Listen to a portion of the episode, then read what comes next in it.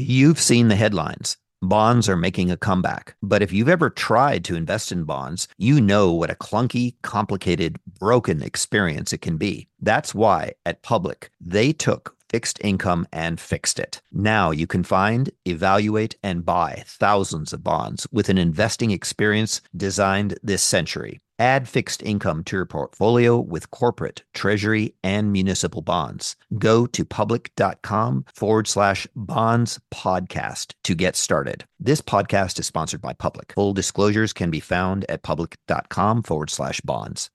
Chat with Traders is sponsored by Trade the Pool. Are concerns about limited buying power, insufficient capital, or fear of losing your own money preventing you from advancing your trading capabilities? Trade the Pool is an online stock trading prop firm that offers funding for stock traders. Demonstrate your skills, trade their capital, and keep your profits. You can engage in intraday trading and now swing trading on Trade the Pool with any U.S. stock or ETF. The procedure is straightforward. Pay an evaluation fee, successfully complete the evaluation, and get funded. Visit tradethepool.com forward slash chat to learn more. The biggest secret of the best traders in the world is that they're just like everyone else. However, they've worked hard to learn the markets and discover what works and what doesn't. But how can you hear about these journeys and get in on the strategies and tactics they use? You can do it by listening to Chat with Traders. Here's your host, Aaron Fifield.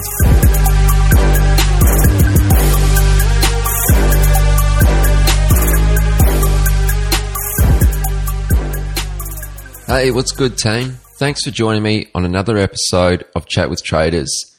This week, we're pulling back the curtains and shining some light on the often dark and mysterious inner workings of our financial markets. Folks, meet Peter Zhang, a major in quantitative finance who was once without a home, dirt poor, and had the odds stacked against him. But with a point to prove and the hustler's ambition, he chased down a mentor who carefully showed him the ropes and gradually transformed him into a trader who could make smart decisions and smart trades.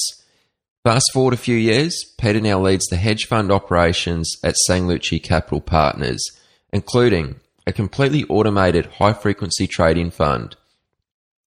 He also has a mind blowing understanding of market structure, as you are about to witness. But just before we get into it, don't forget the Lucci Method giveaway is now in full swing. So if you haven't entered already, be sure to make your way over to chatwithtraders.com forward slash giveaway and enter now. The Lucci Method is a premium trading package offered by today's guest Pete and his team at Sanglucci. You can purchase this any day of the week for $2,699. But for listeners of the show, we have one to give away 100% free. So the Lucci method includes an extensive online course with over 75 training modules, access to the Sanglucci chat room, access to the weekend sessions, which are live webinars and Q&A with Lucci himself, plus a bonus one-hour personal coaching session with Zach Hurwitz.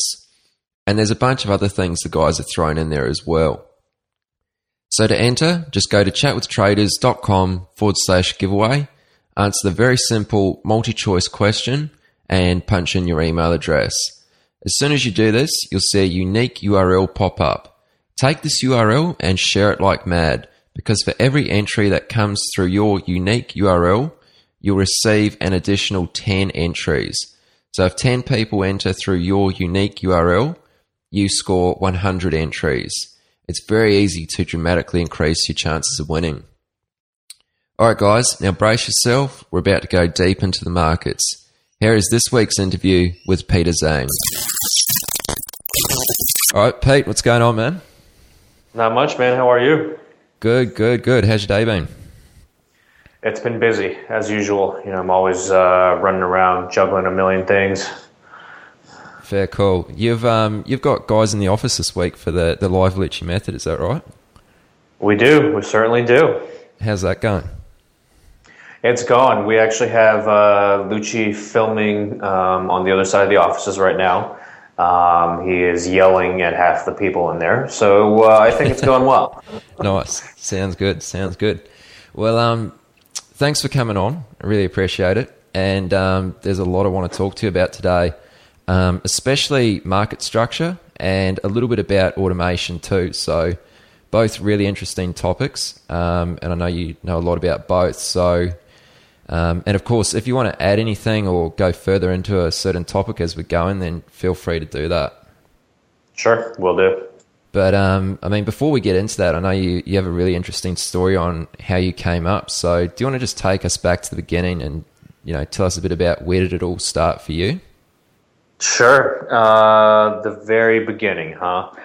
All right. So let's see. The very beginning. Uh, well, I studied uh, essentially finance, quantitative finance, um, which is you know pricing options, uh, present value, future cash flows, stuff like that. Uh, econometrics with a minor in math and economics. So I had a pretty early exposure academically to.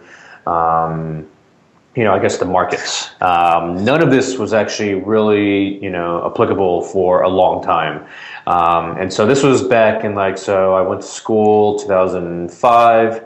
Um, it was about 2008 when I started actually trading. Um, didn't have much money. So actually, you know, just like the majority of traders out there, the first thing you do is you go online to look at uh, kind of like what the heck can you trade.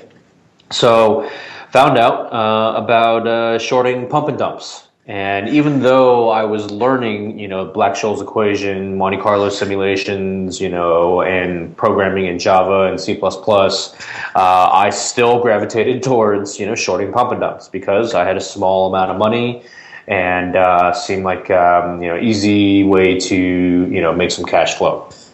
Open up an account, blew up a couple of accounts. Um, and uh, you know it was uh, it was a rocky road at first, and then nailed a couple big options trades. Actually, I had a Thinkorswim account at the time.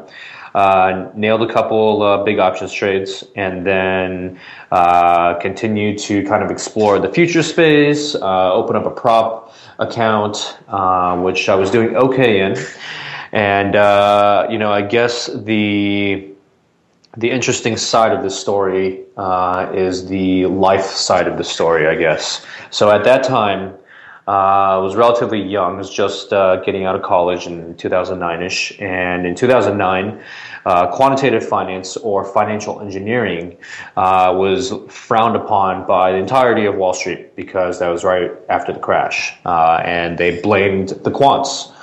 for not knowing what the heck they were doing. So even though you know, my graduating class only had seven people in, you know, my major. Um, we were, you know, seen as pariahs. Um, and so there weren't really many jobs um, out there for me. And uh, honestly, I wasn't the best student. Um, always love to cut corners, always love to get in trouble here and there. And so, you know, um, studying wasn't my, uh, and you know my forte. And also obeying other people's rules was not my forte either. Uh, so any job that i had essentially i found a way to uh, make money at the job by going around my bosses to their bosses. And so always you know had a great time getting in trouble with uh, employers. And so at the time still trading um, actually had gotten married moved to florida had a tiny futures account, which uh, was not doing too hot.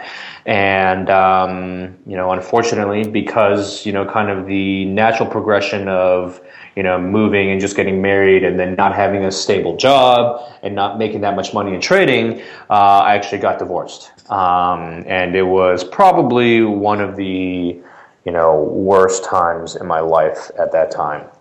And so, you know, thankfully, you know, I was, uh, you know, under the tutelage of some uh, decent traders out there. Um, they saw some hope in me, and um, uh, this is actually Kunal from Bulls on Wall Street. That's where I originally started learning um, more in depth about, you know, a little bit of technical analysis, you know, uh, developing stomach tolerance and all that type of stuff, and also helping build businesses. You know, at that time, Bulls on Wall Street was also just a fledgling, and um, at that time it was just Mary Beth, Kunal, and myself. Uh, I was scanning through 400 stocks a night, learning the uh, double bottom booty bounces and stuff like that. And um, it got uh, I got pretty good at it. Um, you know, any money that I made at the time, um, you know, I essentially sent back to my ex-wife, and it was a very depressing moment in my life. And I was actually homeless for a little bit. Um, whenever I could get my hands on a computer or some Wi-Fi, I would be looking at charts, talking to Kunal, and trying to get my life together. Found a couple odd jobs. Fast forward a little bit. Um, you know, uh, you know, traded myself out of being an idiot. Um, actually, through a bit of scalping, um, did relatively well on a couple of accounts. Um, and essentially, at that time, uh, whatever money again, whatever money I did made was sent away, and I really only had about you know always fluctuating between negative fifty bucks and like hundred bucks in my bank account. Um, and so you know, after spending a lot of time online, um, you know, I met uh, or I, I, found about found out about. Lucci, uh, crazy options trader. You know, I had some options background. Uh, thought about it academically and thought about you know what Lucci was doing generally with his returns and how he was a good trader and how he had a good reputation on the street. And so I told Kunal that you know I wanted to go meet Lucci, and all I had was uh, sixty bucks in my name at the time, which you can actually buy a ticket from LA to Las Vegas with sixty dollars. And so what had happened was that um, Tim Sykes was actually putting on a um, a, uh, a, show at the time in Vegas. You know, Kunal was going to be there, uh, Lucci was going to be there, and I was like, I got to go to this thing. So I go with all the money that I had, expecting that Kunal was going to pay for everything for me. Um, I crashed on his floor for the few days that I was there, and somehow I convinced Lucci to start a hedge fund together. And I was like, "Hey, you've got great returns. Um, you know, we should start a hedge fund, start expanding out some operations." And so he was like, "Whatever, you know, this is some crazy kid uh, that wants to do something."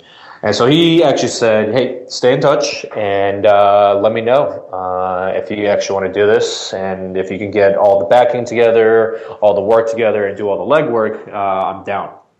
And so, fast forward a little bit, uh, we end up in New York, and we started Sanglucci Capital Partners, and uh, Lucci has been trading that. He has been the head trader there. Um, in the time in New York that we spent together, we bumped into Chaim Bodek as well. There's a whole entirety of a story there.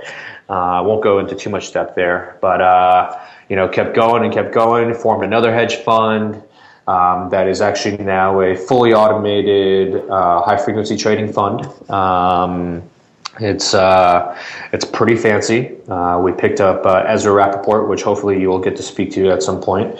Um, and uh, you know, we kept expanding. Um, you know, we were at a loft at first. Everybody knows the infamous Lucci Loft.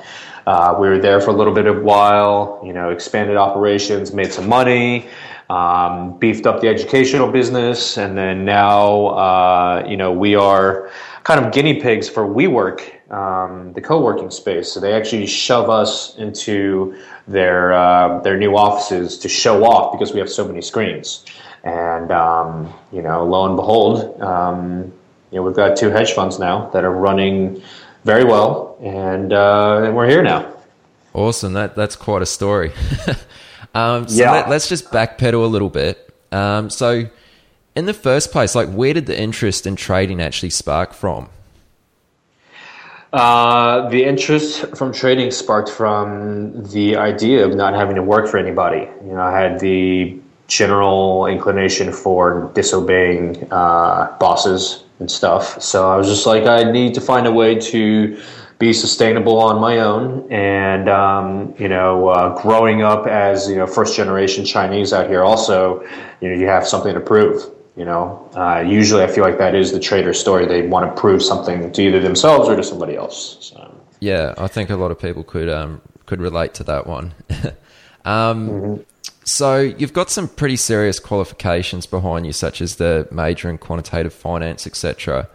Um, a lot of traders don't really go down that path of trying to get a higher education. So, what was your motive in taking this route?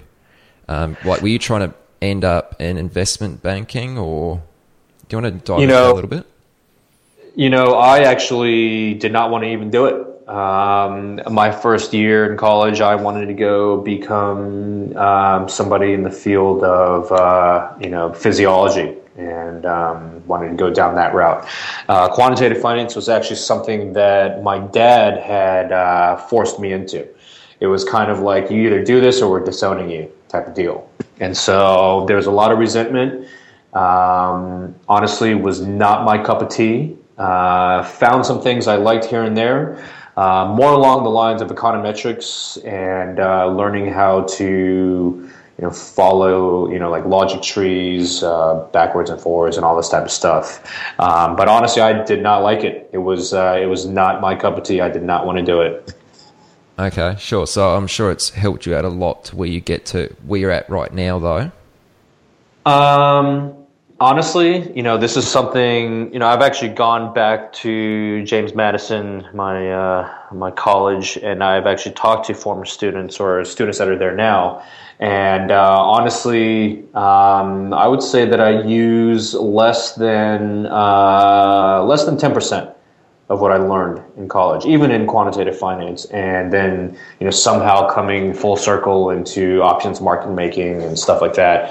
Um, I would say that I've used less than ten percent of it. What I've learned mostly um, you know, where I picked up most of the skills is actually just being exposed to good traders um, to being open-minded and just you know having a little bit of rigor behind you know if I'm interested in it I'm going to chase this down until I understand it um, and also just hustling you know like it's you know being divorced and then being in, you know semi-homeless for a little bit and then you know having nothing in your name you know uh, what's that saying uh, where um, you know, essentially uh, necessity breeds innovation. Um, and that's kind of how, you know, I actually was able to sink my teeth into a lot of the complex stuff that we do now. Um, I would, again, you know, like the schooling, the way they taught it, my ability to soak it up was minimal. Uh, I was actually much better at just being surrounded by a pool of really good traders. And I was able to learn from, you know, a fixed income trader about yield curves, learn about uh, vol curves and market making around theoretical values through you know uh, high frequency options make market makers, and then understand flow relationships just based upon you know the very simple dynamics of you know how to trade. You know when you buy and sell stock, you know you are you know engaging in a, a real market, and you know everything that I've learned um, in terms of diving into market structure, uh, negotiating flow deals, uh, clearing relationships, and just setting up even the hedge fund. It's all about the trade. You know, um, can you understand what your counterparty wants? Um, can you understand what their angles are? You know, can you understand uh, what we call the symmetry of the trade is? You know, uh, where do you have asymmetric returns, meaning that you actually have a little bit extra knowledge. You either understand the angles better or you have ways of pairing up these trades where you gain more uh, profit um, than your counterparty. And that's honestly how it all grew. Very very basic. Just you know learning to understand others listening um, and just being real into it. You know is that paid off much more for me than uh, what i learned in school. Okay. Yeah that's really interesting. I'm, I'm surprised that sort of only 10% of what you learned you actually use today. So I mean, that, that's yep. that's just a fraction, isn't it? Um, it is totally a fraction, and that's like um, you know, sorry to interrupt, but like it's just kind of like uh, it's it's the same story for floor traders, and even some of the best traders out there uh, that I know, um, even some of the best you know uh, CEOs of companies are dropouts from their schools, and you know they learn from just being surrounded by it. You know, a lot of the best floor traders that went upstairs you know they did have some schooling in math but you know they learn and they you know really able to sink their teeth into things by going onto the floor of trading you know being surrounded by seeing people bid seeing people offer and then seeing scary you know scary events happen. You know that's how they actually learn uh, how to trade the markets. Yeah yeah, so they learn by becoming you know pretty much a product of their environment. Um, exactly. yeah so you spoke about um, how you uh, met Kunal from Bulls of Wall Street, and he sort of became a mentor um, to you. How did you actually sort of land him, and or sort of come across him, or you know, get introduced to him? Sure. Um, honestly, everything has been through Twitter. Um, a friend of a friend of a friend was like, uh, you should get on Twitter and follow these guys that are talking about these stocks. And so that's what I did. And Kunal had a very large following. You know, he posted a lot of really good P&Ls. I was like, oh, this guy uh, should know his stuff. And so I just reached out to him. And, um, you know, that's just kind of how things grew. And the funny thing is that, um, you know, the majority of the business that we do and the recruitment even uh, whether it's you know the technology recruitment or portfolio manager recruitment is mostly done through twitter you know i've had a lot of introductions through other broker dealers cap intro guys uh, recruiters and all that those are more hit or miss than me just reading and seeing what people are saying on twitter um, there's a certain way a real trader speaks on Twitter where, you know, if you get enough screen time, just like if you're trading and enough screen time, you can actually see who's for real and who's not. And um, Kunal is the first one, you know, uh, then Lucci. Uh, we even found Chaim on Twitter too uh, you know, Charlie was reading Dark Pools and he was like, you guys should, you know, read this book. And I was like, screw it. I actually didn't even read Dark Pools. I was like, I'm just going to reach out to this guy. And I hit him up on Twitter. And that's actually how we landed Chaim too. Um, Ezra now, you know, one of our flagship portfolio managers, I met on Twitter as well. He was talking about, you know, Highland Park and, um, and, uh, you know, and treasury futures. And I was like, this guy seems cool. We should just invite him over and lo and behold, we're now doing business with him. So, yeah, yeah, that's that's crazy. Like how many twi- how many traders are just so active on Twitter these days? Um, how important do you think the role was that Kunal played in your sort of upcoming in education to becoming a better, a more profitable trader? Like, do you think that um, if he hadn't come into the picture, you would maybe not be where you are now, or your learning curve would have been much more uh, drawn out? Definitely. Um, I mean, I was on a horrible path by myself. You know, not having best practices on how to understand risk, not having best practices on um, understanding that there is a whole emotional side to my trade. Um, I was just gunning for trades left and right with my prop account. And uh, Kunal was really um, even just the role of doing his scans for him, you know, scanning through 400 names every single night for like an entire year, um, just made me that much better at being able to pick the cream of the crop setups uh, versus you know uh, some okay setups and then the worst setups, you know, and you know that speaks links to the types of markets that we're in now. Um, you know, we actually did an interview recently with a market veteran, and you know, back in the day, in the '90s and early 2000s, uh, because we were in a raging bull market, you just throw darts, and somehow all the technicals worked, you know, to the long side, and uh, that's not the case now. Um, with how smart you know uh, automated trading is, um, how most of the counterparties are automated traders versus you know dumb retail flow. Um, you really have to pick your spots. Um, generally, uh, I would say that Kunal's biggest effect on me is to remain patient. Um, you know, let the trades come to you. Uh, and I know that's always hard to do uh, because you want to chase after the most active trade, you want to chase after the biggest hyperbolic move or whatever it is. But really, you know, you have to let the trades come to you because you need to be prepared for it um, and you need to have a game plan. And if you don't, um, you know, especially with the general failure rate of traders, you're just going to expedite that process of you failing. Um, and trading is all about just getting as many, you know, um, uh, you know, variables on lock. Essentially, you have to be able to assess for everything, and the only way that you can really do that is by having proper preparation um, and then just a steady head and following your game plan into a lot of these trades. Yeah, that's really good. I like that. So do you have any sort of tips for younger traders who are coming up on how they could potentially land a mentor or a trading coach? Uh, check out sanglucci.com. uh, I would say, um, you know, uh, go go on Twitter. Um, check out uh, Bulls on Wall Street. Check out Sanglucci. Um, you know, a general tip is don't be afraid to ask for help.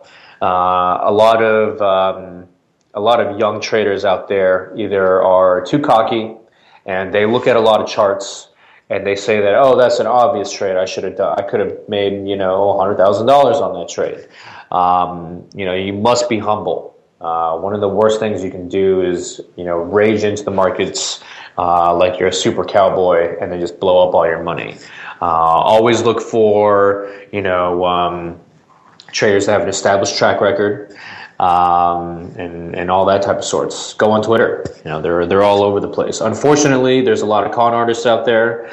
Um, you know, um, after a while, I learned that. Um, you know, the entire pump and dump world was also kind of a scam. And uh, unfortunately, every trader has to kind of go through these processes. Um, and I would say that, you know, if you're going to go through it, uh, take your time, find a real mentor. Uh, honestly, you know, I have to plug. Lucci. We're over here trying to, you know, do the right thing for all the traders out there, um, and uh, you know, make sure that you don't have to make all the mistakes.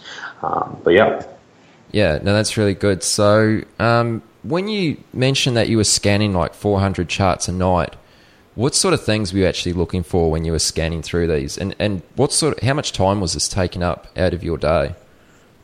Uh, so at first, it was taking me about three and a half hours to four hours a night uh, to scan through 400 names. What I would do is look for uh, flag patterns, pennants, um, double bottoms, triple bottoms, um, chop setups. Um, all types of stuff. Essentially, your your your best looking technical setups, right?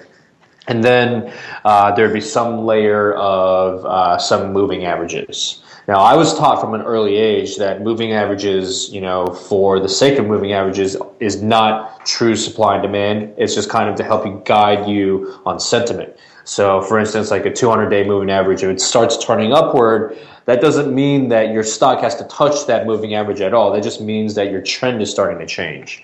Um, and so, you know, I would actually use this um, and yeah, so, you know, be scanning for things that were kind of perking up a little bit, uh, slowly turning into a potential breakout or a potential breakdown. Um, and yeah, it took about four hours every night for the first uh, couple of months. And then I was able to get it down to about 30 minutes, 35 minutes probably, uh, was my best times for running over uh, 400 names uh, you literally just be able to click, click, click, click, click, click, click, and be able to see you know best setups like that. So yeah, that's pretty good. That's really good. You've seen the headlines. Bonds are making a comeback. But if you've ever tried to invest in bonds, you know what a clunky, complicated, broken experience it can be. That's why at Public, they took fixed income and fixed it. Now you can find, evaluate, and buy thousands of bonds with an investing experience designed this century. They started at the beginning, reimagining the bond screener with an intuitive design that helps you zero in on the exact kinds of bonds you're looking for. Then they made it easier to evaluate each investment opportunity with better data in the places you need it most. Finally, they made investing in bonds as straightforward as stocks or any other asset. Add fixed income to your portfolio with corporate, treasury, and municipal bonds. Go to public.com forward slash bonds podcast to get started. This podcast is sponsored by Public. Full disclosures can be found at public.com forward slash bonds.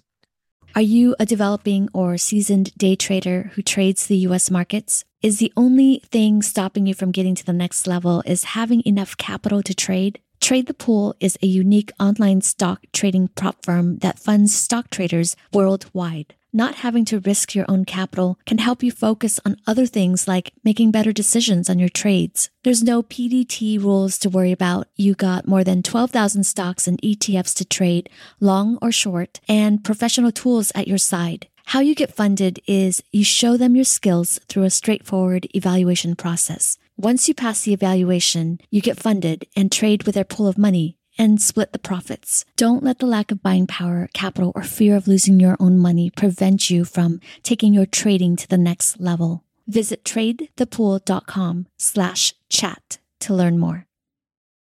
Um, so moving along now, you're, you're leading the hedge fund operations at Sanglucci. Um, are you still trading a personal account on the side? Uh, I am not. So there was a little bit of time where um, I actually traded with Lucci um, in the Sanglucci Capital Partners account. We were running strategies together. Uh, he was going purely directional on a lot of these trades. And uh, you guys will learn eventually that you know there's different types of accounts you can have out. There's a Reg T account, there's a portfolio margin account. At the time, we had a portfolio margin account, and um, you know um, our brokers were telling us, "Hey, you should be um, you know taking advantage of the fact that you have a portfolio margin account." And you know part of the advantage here is you know when you're taking a directional trade and you put a hedge on, which just means that you're doing, uh, you're putting some position on in the opposite direction, uh, that you can actually reduce, quote unquote, the exposure of your portfolio. So a lot of times when Lucci would be uh, going freaking, you know, all in on a lot of these long calls, a lot of the names out there weren't moving, and my bread and butter was actually Priceline. And um, what I would do is that I was actually a overall uh, a spread seller in uh, in Priceline. So I would uh, look at kind of uh, how Priceline would be turning at certain times during the day, and I would sell out of the money calls, and then I would hedge it um, as it came in with the stock, uh, or sometimes with uh, with some with other options. Um, a lot of times I didn't have to do it because Lucci was actually betting on, you know, Citigroup going up. Um, and so, you know, while he was doing that, I was uh, selling premium in the fund. Okay, right. So, I mean, I believe your focus nowadays is more in the direction of automated trading rather than sort of discretionary anyway. Um, what sort of brought about this change? Does it sort of go back to your original education in quantitative finance, or is it sort of the, the fund that sort of pushed you in that direction? Um, like, what brought that on? Um, I guess it was actually Lucci's trading at first. Um, as many have seen, Lucci likes to swing for the fences, and sometimes there's a lot of volatility involved there. There's a lot of um, emotions involved. And, you know, to his credit, you know, there are, you know, very, very few traders that can actually be able to manage their emotions and manage big positions like that, you know, running solo. And uh, it was, um, you know, kind of my duty and kind of, you know, like what I was looking into generally to find ways to get similar returns to Lucci and, uh, you know, do away with a lot of the volatility. Uh, this was paired up with actually meeting Chaim Bodek. So Chaim came out and um, to the Lucci Loft and you know was just machine gunning information. And so he kind of explores, you know, uh, she, excuse me, he explains to us the the ivory tower of trading, and the ivory tower of trading was filled with quantitative traders where you can have one guy man, manning a ship essentially of you know a thousand names that they trade. Uh, and then you know you know a whole bunch of options underneath and then potentially a whole other hedge book and a completely different market maybe the korean markets. And they're able to do this all by you know trading around theoretical values and they're able to make tons and tons of money uh, because again, you know, market making strategies and automated strategies are all about scale. Um, and uh, that that thought was just great to me. You know, if I can lever up my money in the right ways, get the right type of portfolio managers in, and uh, you know have equal or better returns than Lucci himself, and have you know almost zero of the volatility, I look like a golden boy. So um, you know, honestly, it was more of me getting tired of some of the volatility and wanting to go, you know, learn more from Chaim that I started getting exposed to it. And uh, I got to tell you, the automated world is amazing, literally, literally amazing. Um, you know, one guy could be quoting, you know, literally a thousand names. Mark can make a thousand names, and if he really wanted to, he could press the stop button. and He would just pull all the quotes out, uh, and you could lock in your P and L, and you could just be floating there. Whether the market was crashing, you know, a thousand points or not, your P and L can be relatively stable through a lot of crazy mess. and um, that's what I was really interested in.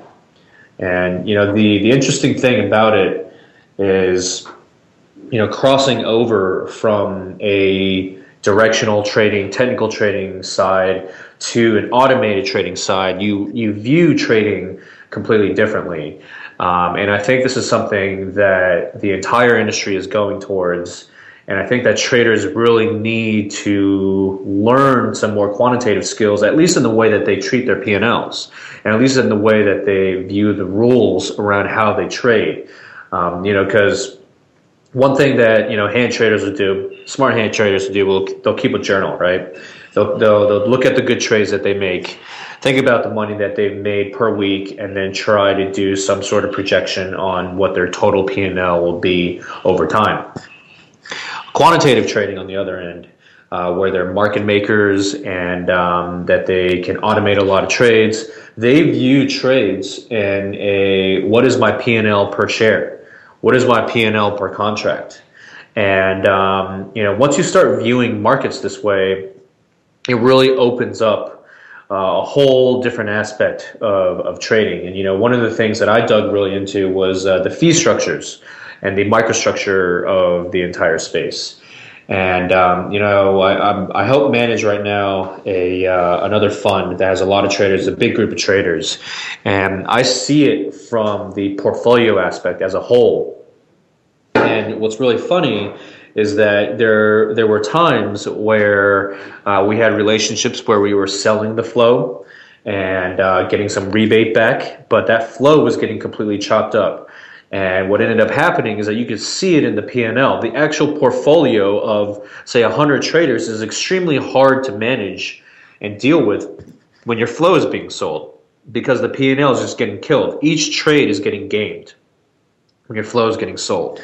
Um, you know, and so moved around some executing brokers and am actually able to connect to uh, IEX, one of the you know the infamous Flash Boys, um, Golden Kids, um, IEX, um, and the flow stopped being sold, um, or the the selling of flow was reduced, and there is a little bit of juice added to their execution smarts.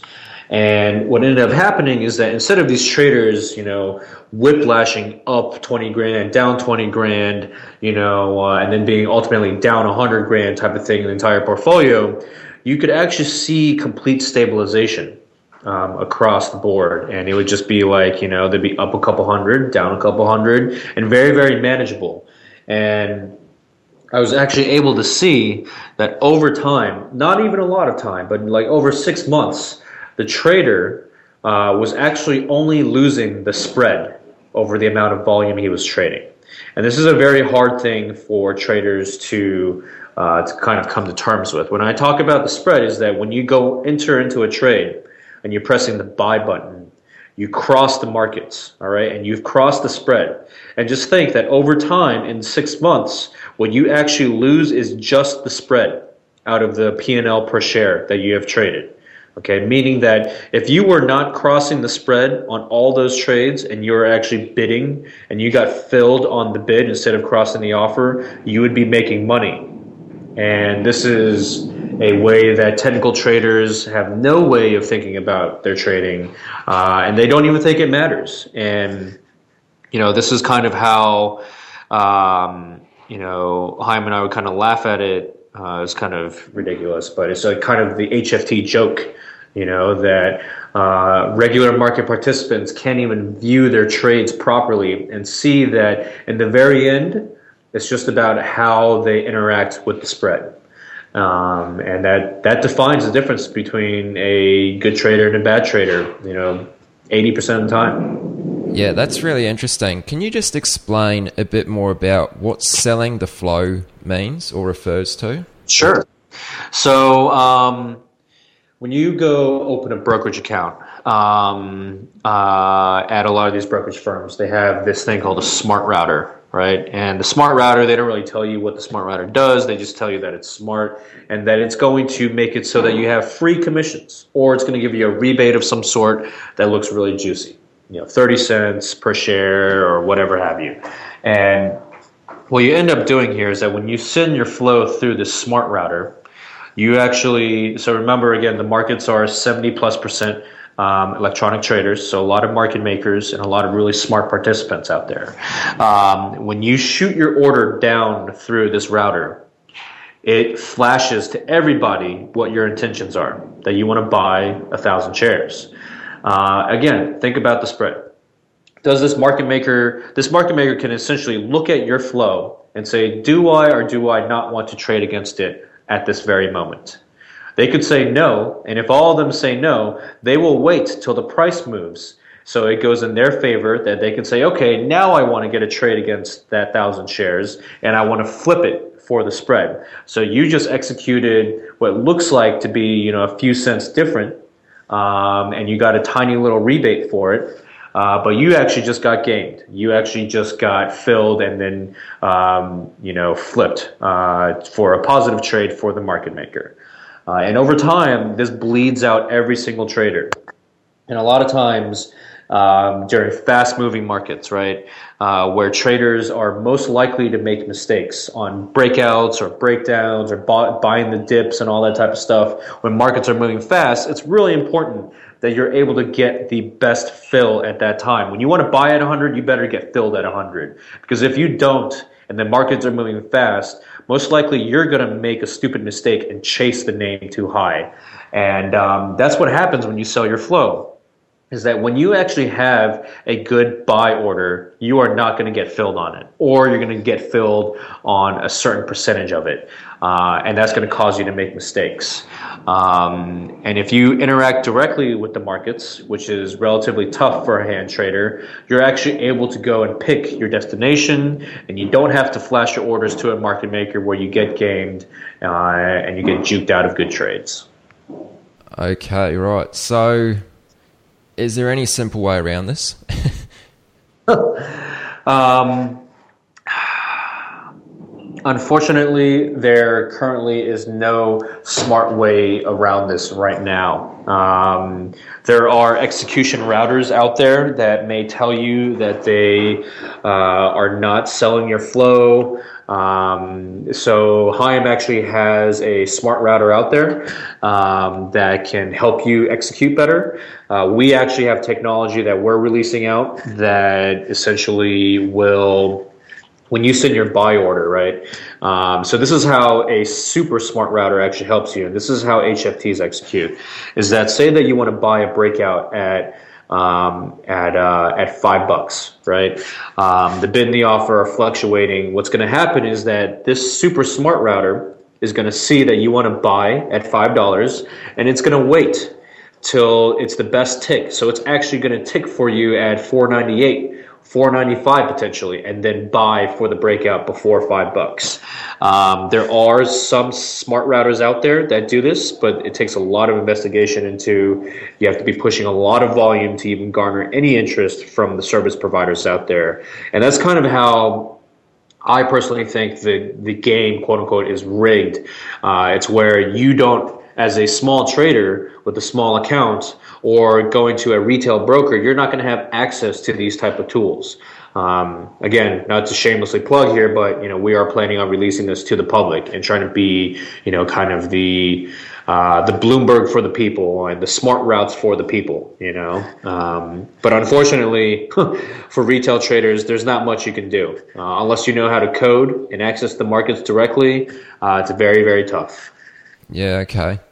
Um, so you talked a little bit about breakouts in there, and I've heard you speak in the past about how the majority of breakouts fail. Um, do you want to give us a bit of a rundown on the mechanics and the workings behind why these breakouts fail so often? Sure. Um, so,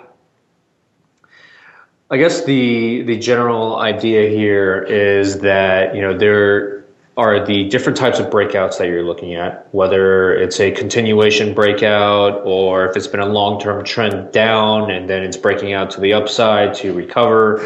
Uh, it's all about the supply and demand at those points.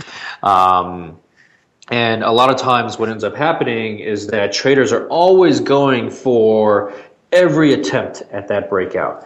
And uh, the general market dynamics at those times are just not met with the right participants. And what I mean by the right participants are that you have to think about again, the supply and demand during certain price equilibrium points. So, for instance, if I'm quote unquote consolidating between $8 and $10, um, there are buyers and sellers willing to transact at those price points. Um, and unfortunately, a lot of the times when I'm at $10, there are enough sellers to re, you know, bring the price back down. And there are enough buyers at $8 to move the price right back up. And this is washing you know, dumb retail traders back and forth, back and forth, back and forth. And, um, you know, at a lot of times at these specific price break points, market makers know that there's a lot of dumb flow coming in. You can actually see it. If you're a tape reader, you can actually see a lot of dumb flow trying to buy breakouts at those points. Uh, and that just does not work. Um, and the unfortunate, you know, statistics here are that I think it's like under 28% of breakouts actually work um, because generally you know when markets are fluctuating they have, they have equilibrium points markets are more choppy than they are trendy um, in, in the intraday space um, but yeah it's uh, generally just pretty tough to, to, to try to go for breakouts especially when you're not in a trending market okay that's really good thanks for, for breaking that down um, mm-hmm. another thing I've often heard you speak about, and that is um, it's important to understand your counterparties and who you're competing against in the market. So, do you just want to elaborate on that a little bit more and sort of explain that in a, in a bit more detail? Sure. Um, so, to not get too complex with this, um, from the way, so transitioning from being a you know, technical trader and somebody who looks at momentum the way that I do, and then also learning about you know stat arb participants, learning about mutual fund participants, learning about scalpers, learning about high frequency traders, looking about vol arb traders. Um, when you are trading in certain time frames, you are interacting with the markets, and you care about prices.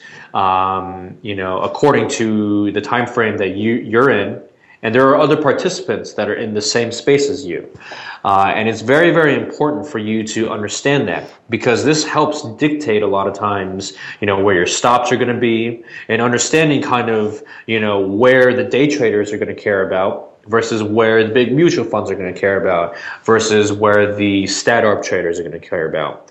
So a lot of times, you know, Aaron, like we've talked about in the past, is like, um, you know, when you're going for swing positions, you know, why are you going to set your stops so tight a lot of times on swing positions. Because if you think as a long longer term trader and one that does not care about the current price of the stock or even if it fluctuates 20 30 cents because you're looking for a $10 gain you are now interacting with the markets as a certain type of participant. You're a long longer term trader and there are others there with you. And the more you can understand you know the steam that's behind you or the market participants behind you the better you're able to avoid bad trades avoid acting like you're a day trader and act more like a swing trader. And now if you are a day trader you have to be more price sensitive and more understanding of what the day traders are doing. You know, where are their stops? You know, why are they interacting at these price points? And uh, how can you actually be ahead of the curve? And uh, again, you know, in the end, it's just about being a little bit ahead of the curve and understanding where the market participants are willing to interact with.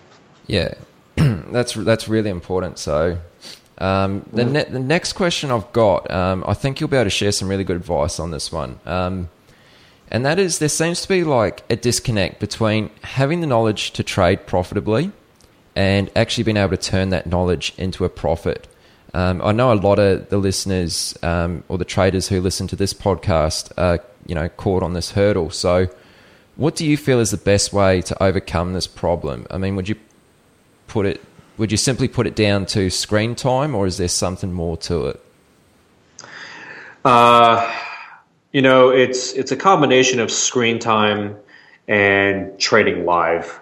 You know, you can get a lot of screen time in simulation, um, you know, which is kind of misleading because a lot of people think that you know if I do well in simulation, I'm going to do well in the real markets, and that's just not the case. You know, I've seen it over and over and over again. Um, And this even goes for those who are just you know studying the markets. Just because you can pick up on 400 names you know in one night and be able to pick out the best plays and they're all making money the next day doesn't mean that you can actually make money on it because you don't know how to place the bet at that time.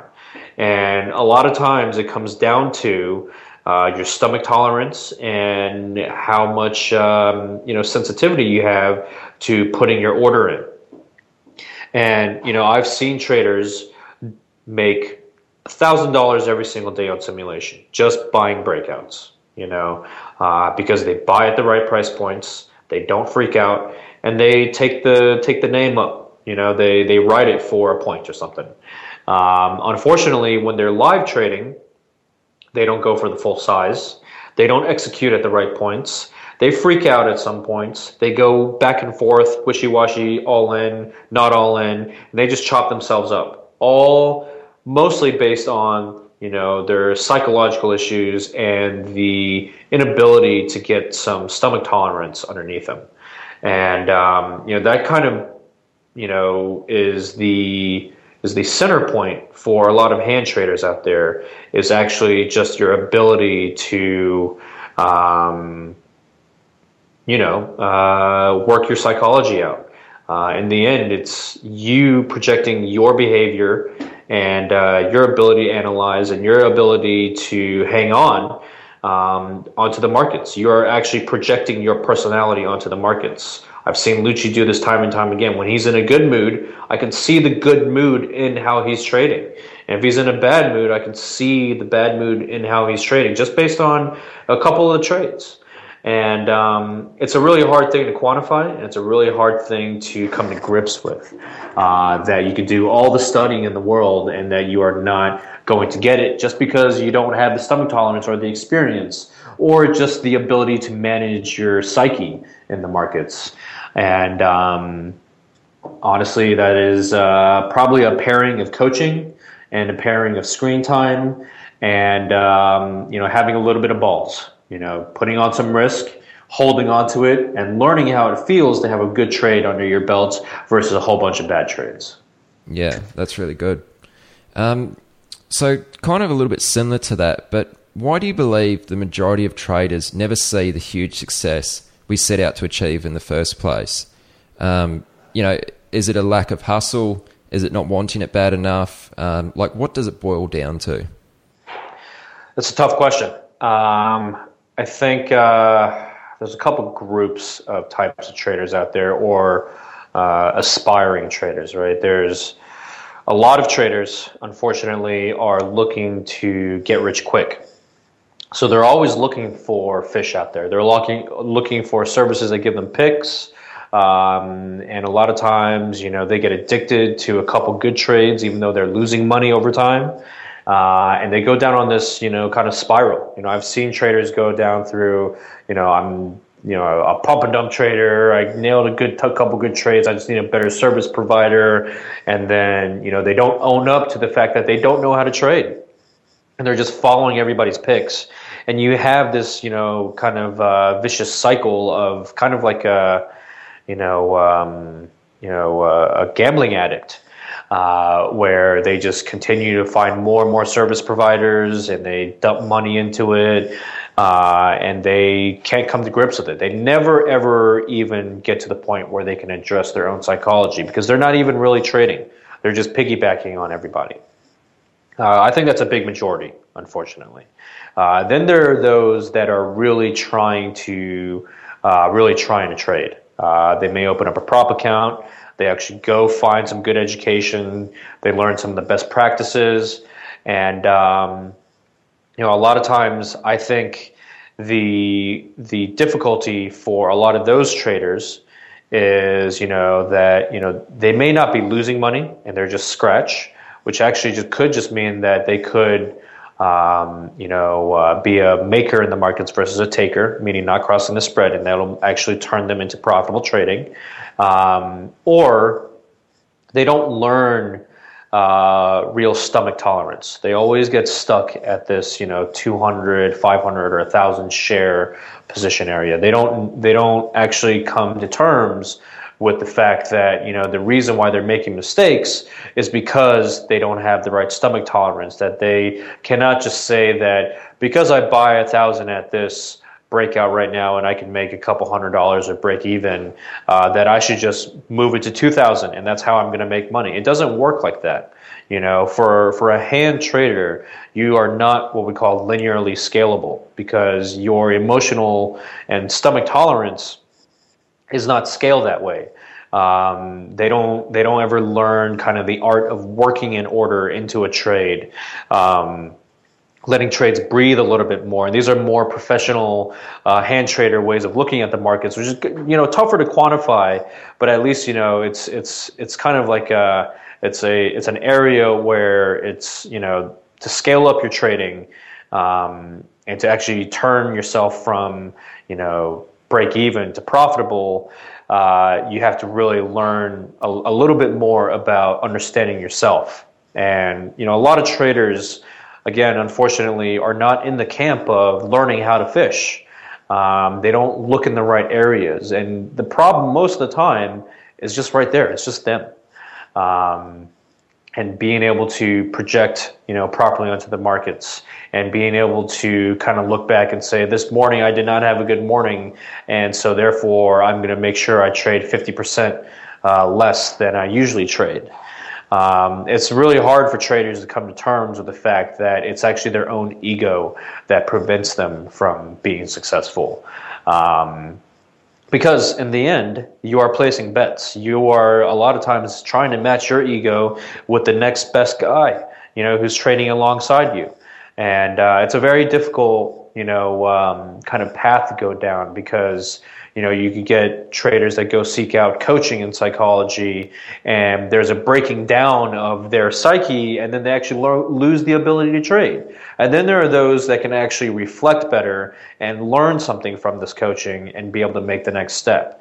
Um, so again you know i think it's you know one the environment that you're in. Do not surround yourself by trash you know, surround yourself by real traders. And two, it's uh, understanding your psychology, understanding who you are um, as a person, you know, and what your lifestyle is and what your behavior is, and learning how to use that to your best ability. You know, I know that, um, you know, I hate breakouts. So if it's a breakout market, I'm actually going to scale back.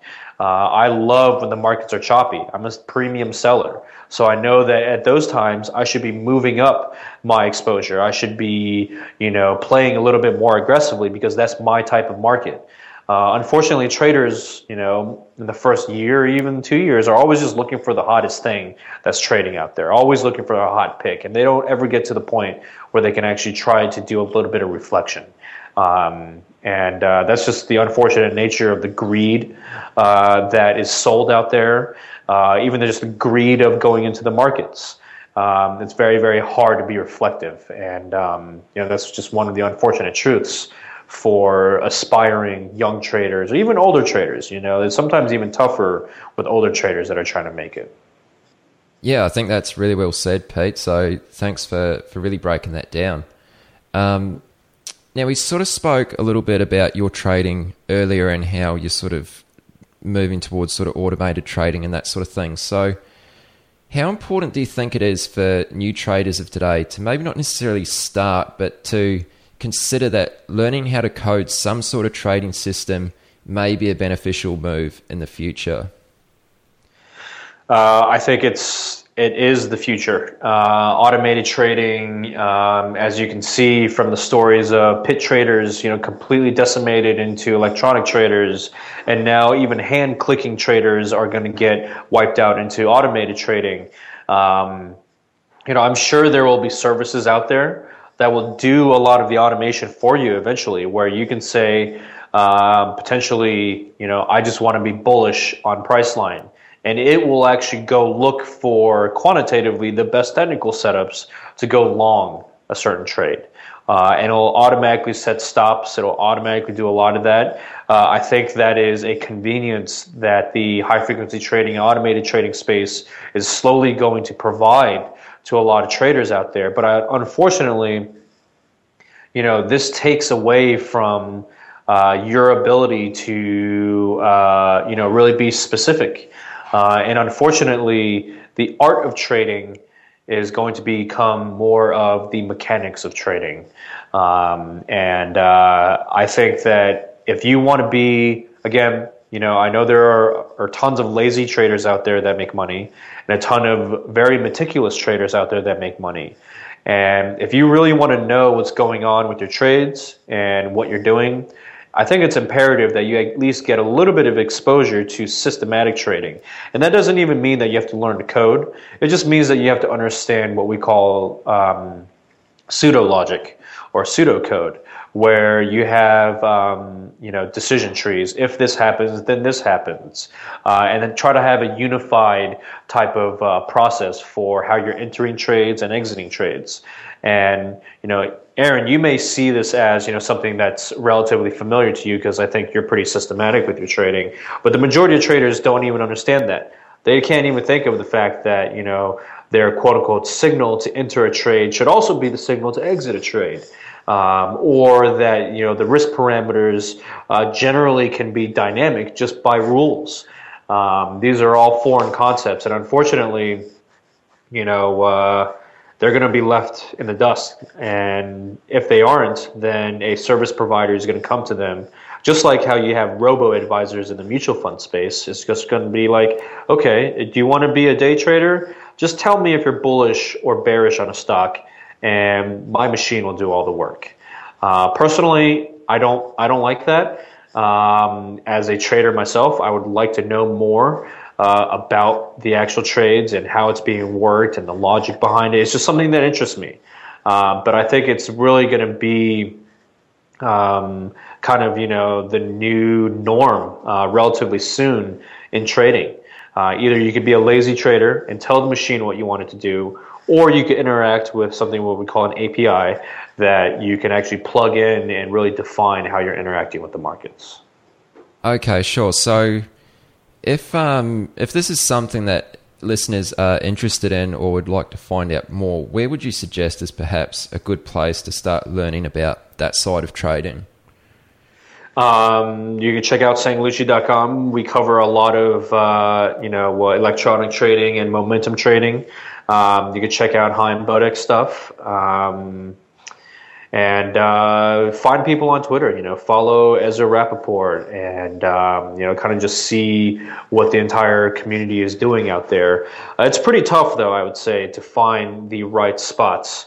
Um, to to you know get into the forefront of automated trading. Uh, but again, you know, sanglucci.com is a great spot. Uh, come check it out. We we show a lot of great things. Uh, we walk the line between momentum traders, directional traders, and automated trading. Um, and I think a lot of times, at least in my field, what I've learned is that um, you know it's very difficult to have developers and automation experts be able to communicate effectively with a trader, uh, a trader who doesn't really feel like they have a system. And uh, I think Sanglucci does a pretty good job of uh, ma- making both worlds meet. Okay, great, great. So, just one more question before we go to the closing bell, and that is um, looking back on where you've come from and where you're at right now. Do you think your view on money, or do you think you view money differently to the average person, seeing as you had that pretty humble start and introduction to the markets? Uh, yes, I would say so. Um, the really, this is almost something that I would say that I'm still learning to come to grips with. But, you know, when I see Lucci's P&Ls and even the group of, uh, you know, great portfolio managers that we have and their P&Ls, and I'm seeing, you know, $100,000, $200,000, or even, you know, like a $20,000 loss, you know, quarter million dollar loss, um, it makes me look at money differently when I'm interacting with it in the outside world. You know, I don't understand um, or I have less of an appreciation of those that look at money as in, you know, uh, I make, you know, $20 an hour or $13 an hour. That just does not compute for me. Uh, and I think that's also, you know, um, uh, kind of a factor coming in as uh, an entrepreneur and, uh, and startup culture on how viewing money is. But um, I think this is something that all traders are going to have problems with. You know, uh, they're going to be spending money on a credit card and then say, "Oh, I can make that back in one trade," and um, it's it's interesting because that trait um, a lot of times motivates the trader to actually make the step forward in making bigger trades, potentially better trades, a lot of times worse trades. Uh, but sometimes that's what it is that pushes them to the next level.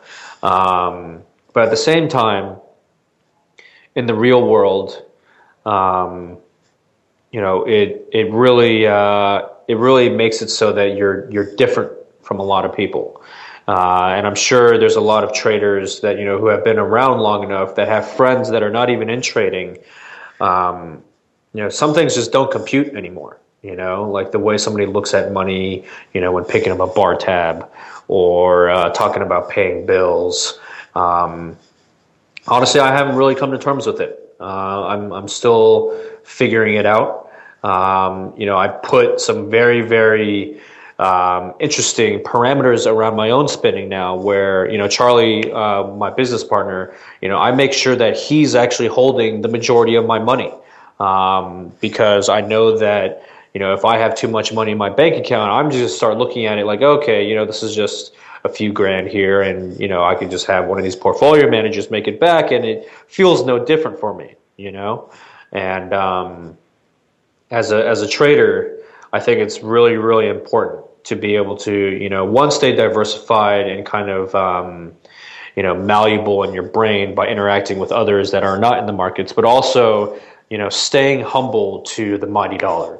You know, um, unfortunately, again, you know, interacting in the markets, you are surrounded by greed and you're surrounded surrounded by sharks, and uh, sooner or later, you know, you will be consumed by it and there will be something that triggers you in that direction. And I think the one of the only ways that you can stay out of that is by surrounding yourself with a diverse group of people uh, in a diverse environment. And like we talked about in the past, you know, it's uh, you are a product of your environment, and you have to make the best of it. So make sure that you are, um, you know, being active in placing the right people around yourself.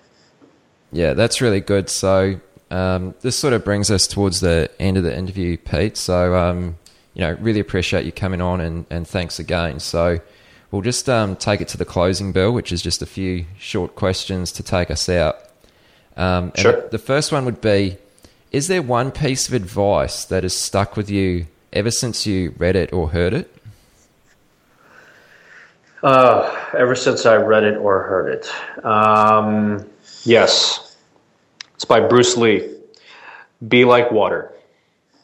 You need to always be able to adjust to the situations, um, whether it's your trading plan or the way you treat your life or the way that you go into deals, the way you talk to your brokers, to your girlfriend, to your boyfriend you know, you must always keep an open mind. There is always an additional angle somewhere. Uh, there is always, at some point, for you to be more humbling, uh, always points for you to be more aggressive. And, um, you know, it's kind of Zen ish or Buddhist ish, but, you know, being like water, you know, you can, just like Bruce Lee said, um, you can fit into a teapot or you can crash, you know. Uh, and you have to be able to do those things, and that has to be able to be natural to you. And uh, I think it's super duper important for uh, just being a market participant generally. I like it. Cool. Um, is there one book that you believe is a solid read for any new to intermediate trader? New to intermediate traders. Um,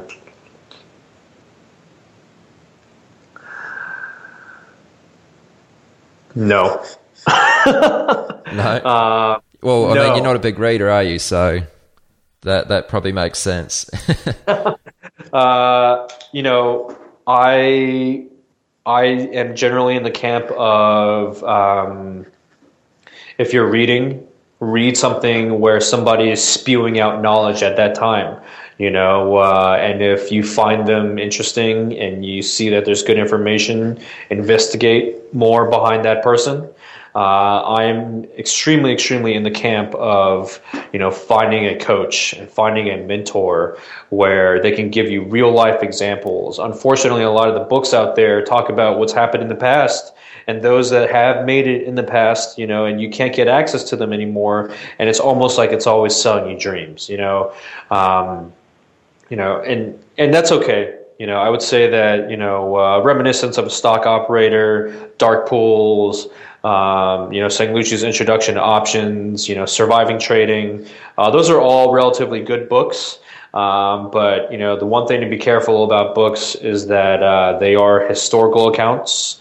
They will drive you to want to desire more, which is good. But always try to find someone who's able to give you real life examples, one on one coaching, um, hold your hand a little bit, and experience these things with you. Um, because, you know, in trading, it, again, screen time and emotional intelligence.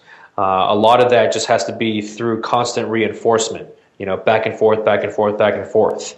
You know, uh, the best pianists out there, you know, a lot of times they just have to spend a ton of time with their piano teachers and then, you know, reading music theory and then going to getting a little education from a music theorist, you know. Um, it's not all about sticking your nose into a book. It's about having real examples in front of you, real mentors, and real participants that can really accelerate your trading. That's good. I like it. So, last one. Knowing everything you do now, is there anything you would have done differently come day one again? Not at all. I think that um, you know if you, if you if you asked me this question uh, three years ago, I would have said I wanted to do everything differently um, because that was, you know, crazy time in my life. But uh, I think right now, um, with where I am mentally in my head and where, you know, now I've taken on a ton of responsibility. Uh, whether it's a good experience or bad, there's always something to learn from it. And uh, it's really important to you know, unfortunately, there's people think that I'm the consummate optimist, and I I don't think that's the case. I think that you know, in the end, you know, being like water and being able to always wake up the next day, be um, motivated. You have to be able to find every ounce of juice and every ounce of positivity out of every experience, and there will always be, no matter what. It may be very difficult for you to see at the time but in the end, uh, there is something there. You just got to find it. And if you can learn from it, reflect on it, and uh, you know, take it to another day of your life, it's a great thing. Yeah, that's so true. That's so true. Um, all right, Pete. Well, that um, that brings us to the end of the interview. So um, I'll just mention that um, we're still running the giveaway for the Lucci method. So um, maybe do you just want to give us a quick overview on, on what that actually includes? Sure. The method uh, is our flagship product. Um, you get uh, umpteen hours. It was hundreds of hours of time with uh, with Lucci himself, one on one during weekend sessions. Uh, small group sessions. Uh, you get to be in a chat room that's not your typical chat room because you're actually listening to Lucci uh, actually work into positions and out of positions. That's great reinforcement. Um, you have uh, tons of modules of videos, a video vault. Um, uh, we have this uh, program called LearnDash where you can actually, essentially, it feels like an online uh, college course where you finish questions, there are quizzes. Um, you can bring them to the weekend sessions. And uh, overall, I think it's one of the best products out there. Um, even competing with a lot of these prop firms that teach tape reading, they teach you tape reading in a box, you know, because their incentive as broker dealers out there is to get you to trade a lot of volume. You know, our incentive is to grow the right community, and uh, that is through trying to teach you. Again, being like water, uh, methodologies that you can take to whether you're a breakout trader or you're a dip buyer. Um, the whole idea with the Lucci method is to really bring you to one community and have it be the last community you have to join because, again, we're, we're here to help. Yeah, so if anyone wants to enter into that, just go to chatwithtraders.com forward slash giveaway. Uh, when you get there, you'll need to answer a very, very simple question, uh, multi choice answer. Uh, then you'll just need to put in your email address. Um, and once you put in your email address, you'll get a unique URL.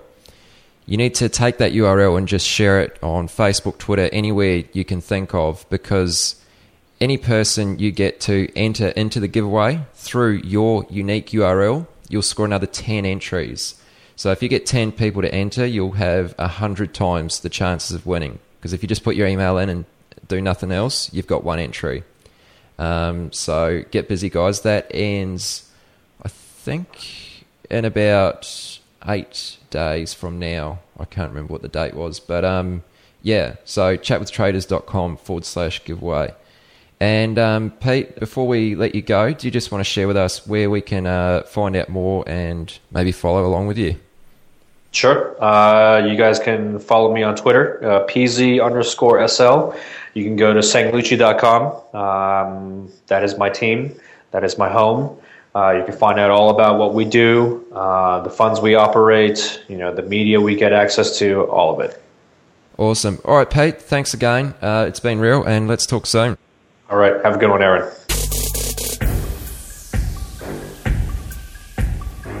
You've come to the end of this episode of Chat with Traders, but don't worry, more great episodes are on the way. To stay updated with each great new episode, be sure to subscribe to the podcast in iTunes, and we'd love it if you leave us a rating and review. We'll see you next time on Chat with Traders.